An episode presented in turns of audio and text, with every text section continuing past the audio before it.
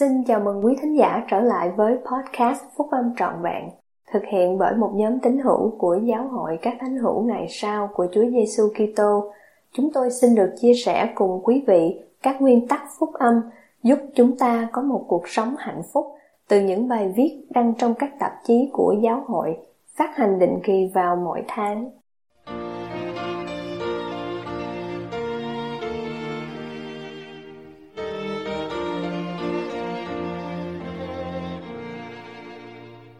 Bài nói chuyện Sách Mặc Môn Một quyển sách từ Thượng Đế Của anh cả Tax A. Callister thuộc Chủ tịch đoàn nhóm túc số thầy 70 trong phiên họp sáng Chủ nhật Đại hội Trung ương tháng 10 năm 2011 của Giáo hội Các hữu ngày sau của Chúa Giêsu Kitô. Cùng với Kinh Thánh, sách Mặc Môn là một chứng thư cần thiết về các giáo lý của Đấng Kitô và thiên tính của Ngài. Cách đây nhiều năm, ông tổ của tôi lần đầu tiên nhặt được một quyển sách mặc môn. Ông mở ra chính giữa quyển sách này và đọc một vài trang sách. Rồi ông nói, quyển sách đó hoặc là do Thượng Đế hoặc quỷ dữ viết và tôi sẽ tìm ra ai đã viết quyển sách đó. Ông đọc hết quyển sách đó hai lần trong 10 ngày rồi nói, quỷ dữ không thể nào viết quyển sách đó được, sách đó phải là từ Thượng Đế. Đó là khía cạnh tuyệt hảo của sách mặc môn, không hề lưng chừng hoặc sách đó là lời của thượng đế như chính sách tự nhận, hoặc là hoàn toàn bịp bợ.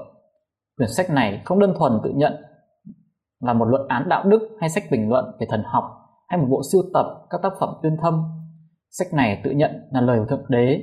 Mỗi câu, mỗi đoạn, mỗi trang, joseph smith nói rằng một thiên sứ của thượng đế đã hướng dẫn ông đến các bảng khắc bằng vàng, chứa đựng các tác phẩm của các vị tiên tri ở châu Mỹ thời xưa và rằng ông đã phiên dịch các bảng khác đó nhờ các quyền năng thiêng liêng. Nếu câu chuyện đó có thật, thì sách mặc môn là thánh thư cũng giống như sách đã tự nhận. Tuy nhiên, nếu không có thật, thì sách đó là một trò lừa đảo tinh vi quỷ quyệt. C.S. Lewis đã nói về một tình trạng khó xử tương tự khi một người nào đó phải chọn để chấp nhận hoặc bác bỏ thiên tính của đấng cứu rỗi. Trong đó cũng không có thái độ lưng chừng Tôi đang cố gắng ngăn chặn bất cứ ai nói điều thực sự dồ dại mà người ta thường nói về Ngài. Tôi sẵn sàng chấp nhận Chúa Giêsu là một người thầy dạy đạo đức đại tài, nhưng tôi không chấp nhận lời Ngài cho rằng Ngài là Thượng Đế. Đó là một trong những điều chúng ta không được nói.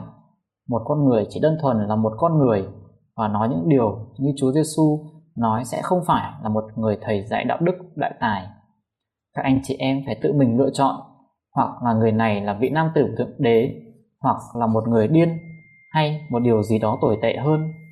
Nhưng chúng ta không nên có bất cứ ý tưởng vô lý về việc ngài là người thầy đại tài của nhân loại. Ngài không cần cách giải thích đó. Ngài không hề có ý định đó đâu. Tương tự như thế, chúng ta cần phải có một sự lựa chọn giản dị với sách mặc môn. Sách đó là từ thượng đế hoặc từ quỷ dữ, không có sự lựa chọn nào khác.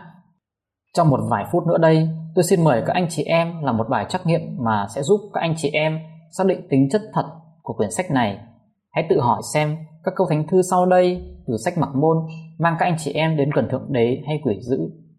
Hãy nuôi dưỡng những lời của Đấng Kitô, vì này những lời nói của Đấng Kitô sẽ cho các người biết tất cả những gì các ngươi phải làm.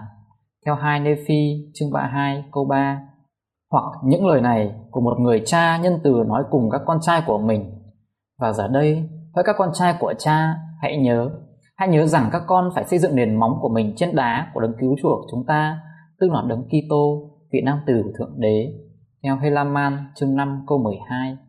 Hoặc những người này của một vị tiên tri, hãy đến cùng đấng Kitô đều được toàn thiện trong Ngài. Trong Moroni chương 10 câu 32. Quỷ dữ có thể nào lại là tác giả của những lời này từ sách mặc môn chăng? Sau khi đấng cứu rỗi đuổi ra một số quỷ dữ thì người Pharisee cho rằng ngài làm vậy là nhờ Ben Sebun là chúa quỷ. Đừng cứu đỗi đáp rằng đó thật là một câu kết luận vô lý.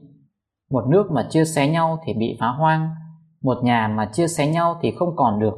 Và rồi điểm cuối cùng của ngài, nếu quỷ sa tăng trừ quỷ sa tăng, ấy là tự nó chia xé nhau thì nước nó làm sao còn được ư? Theo Matthew chương 12 câu 24 đến câu 26, sự nhấn mạnh được thêm vào. Nếu như câu thánh thư vừa được đề cập đến từ sách mặc môn dạy chúng ta phải thờ phượng, yêu mến và phục vụ đấng cứu rỗi. Quả thật, các câu này dạy như vậy. Thì làm thế nào các câu thánh thư này lại từ quỷ dữ?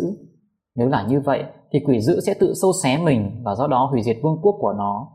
Đấng cứu rỗi phán về tình trạng này là không thể xảy ra được. Việc chân thành đọc sách mặc môn với đầu óc cởi mở, không hề định kiến, sẽ khiến một người kết luận giống như ông tổ của tôi là Người giữ không thể nào viết quyển sách đó được sách đó phải là từ thượng đế nhưng tại sao sách bậc môn lại là thiết yếu như thế nếu chúng ta đã có kinh thánh để dạy về Chúa Giêsu Kitô rồi? Các anh chị em có từng tự hỏi tại sao có quá nhiều Kitô giáo trên thế giới này? Nếu họ nhận được các giáo lý cũng từ một quyển kinh thánh cơ bản không? Đó là vì họ giải thích kinh thánh khác nhau. Nếu họ giải thích kinh thánh giống nhau thì họ đã thuộc vào một giáo hội rồi. Đây không phải là tình trạng Chúa muốn vì sứ đồ Phaolô đã nói rằng chỉ có một Chúa, một đức tin, một phép báp tên. Để giúp mang lại tính chất độc nhất này, Chúa đã thiết lập một luật pháp thiêng liêng về những người làm chứng. Phaolô dạy, mọi việc sẽ định cứ lời khai của hai hoặc ba người làm chứng. Kinh Thánh là một chứng thư về Chúa Giêsu Kitô, sách mặc môn là một chứng thư khác. Tại sao chứng thư thứ hai này lại chủ yếu như vậy? Ví dụ minh họa sau đây có thể giúp ích. Các anh chị em có thể vẽ bao nhiêu đường thẳng xuyên qua một điểm duy nhất trên một tờ giấy? Câu trả lời là vô số đường thẳng. Trong một chốc lát, hãy giả sử rằng điểm duy nhất đó tượng trưng cho kinh thánh và hàng trăm đường thẳng vẽ xuyên qua điểm đó tượng trưng cho những cách giải thích khác nhau về kinh thánh và rằng mỗi một trong những cách giải thích đó tượng trưng cho một xã hội khác. Tuy nhiên, điều gì xảy ra nếu trên tờ giấy đó có một điểm thứ hai tượng trưng cho sách mặc môn? Các anh chị em có thể vẽ bao nhiêu đường thẳng Giữa hai điểm chuẩn này tượng trưng cho kinh thánh và sách mặc môn, chỉ một đường thẳng mà thôi. Chỉ một cách giải thích rằng các giáo lý của Đấng Kitô có thể tồn tại nhờ vào lời chứng của hai chứng thư này. Không biết bao nhiêu lần sách mặc môn khẳng định, làm sáng tỏ và thống nhất rằng các giáo lý được giảng dạy trong kinh thánh là chỉ có một Chúa, một đức tin, một phép báp tên.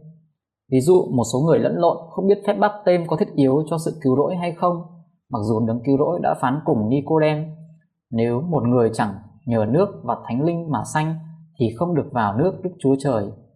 Tuy nhiên, sách mặc môn loại bỏ tất cả những nghi ngờ về vấn đề này và Ngài truyền lệnh cho tất cả mọi người phải hối cải và chịu phép bắp tên trong danh Ngài.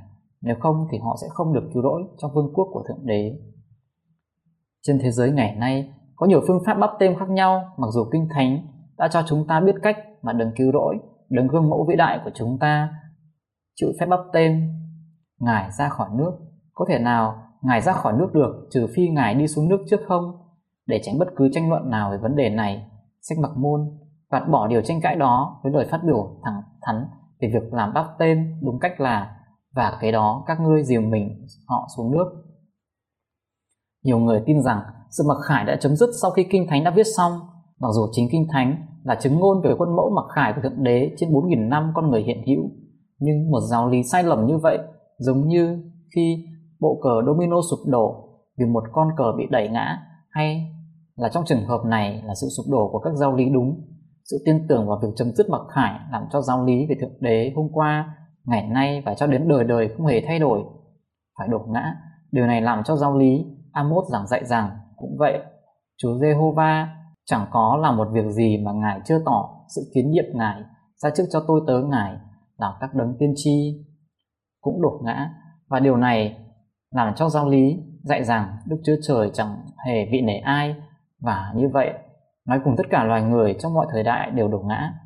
Nhưng may thay, sách mặc môn đã nhấn mạnh lại lẽ thật của kinh thánh và sự mặc khải vẫn tiếp tục. Và lại nữa, tôi nói với các người là những kẻ chối bỏ những sự mặc khải của thượng đế và còn bảo rằng những chuyện đó nay đã chấm dứt, không còn mặc khải. Vì chẳng phải chúng ta đã học, vì chẳng phải Chúng ta đã đọc được rằng Thượng Đế lúc nào cũng vậy, hôm qua cũng như hôm nay và mãi mãi về sau hay sao? Nói cách khác, nếu Thượng Đế là đấng không thay đổi, đã phán trong thời xưa thì Ngài cũng phán trong thời cận đại. Bản liệt kê những điều khẳng định và làm sáng tỏ giáo lý vẫn tiếp tục được viết ra nhưng không có điều nào mạnh mẽ, sâu sắc hơn những bài giảng của sách mặc môn về sự trục tội của Chúa Giêsu Kitô.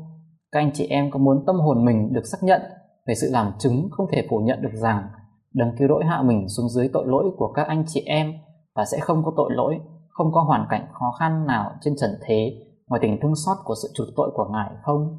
Vì Ngài có quyền năng chữa lành thượng thừa đối với nỗi vất vả của các anh chị em. Vậy thì hãy đọc sách mặc môn, sách ấy dạy cho các anh chị em và làm chứng cùng các anh chị em rằng sự chuộc tội của Đấng Kitô là vô hạn vì bao gồm và xem xét cùng vượt qua mọi yếu kém của con người. Đó là lý do tại sao tiên tri mặc môn nói các ngươi sẽ hy vọng qua sự trục tội của Đấng Kitô. Thảo nào sách mặc môn mạnh dạn tuyên bố và nếu các ngươi tin Đấng Kitô thì các ngươi sẽ tin những lời này vì đây là những lời của Đấng Kitô. Cùng với Kinh Thánh, sách mặc môn là một chứng thư cần thiết về các giáo lý của Đấng Kitô và thiên tính của Ngài. Cùng với Kinh Thánh, sách mặc môn dạy tất cả mọi người phải nên làm điều thiện. Và cùng với Kinh Thánh, sách bằng môn mang chúng ta đến với chỉ một Chúa, một đức tin, một phép báp tên.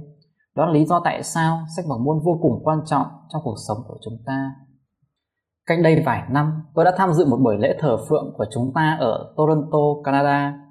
Người nói chuyện là một bé gái 14 tuổi. Em ấy nói rằng em ấy đã thảo luận về tôn giáo với một trong số những người bạn học ở trường. Bạn của em nói với em, bạn theo đạo nào? Em ấy đáp, giáo hội các thánh hữu ngày sau của Chúa Giêsu Kitô hay là mặc môn. Người bạn của em đáp, tôi biết giáo hội đó rồi và tôi cũng biết là giáo hội đó không chân chính. Em ấy đáp, làm sao bạn biết được? Bạn em nói, vì tôi đã tìm tòi nghiên cứu giáo hội đó. Vậy bạn đã đọc sách mặc môn chưa? Câu trả lời là, chưa, tôi chưa đọc sách đó. Rồi bé gái tuyệt vời này đáp, vậy thì bạn chưa tìm tòi nghiên cứu về giáo hội của tôi đâu, vì tôi đã đọc mỗi trang sách mặc môn và tôi biết giáo hội này là chân chính.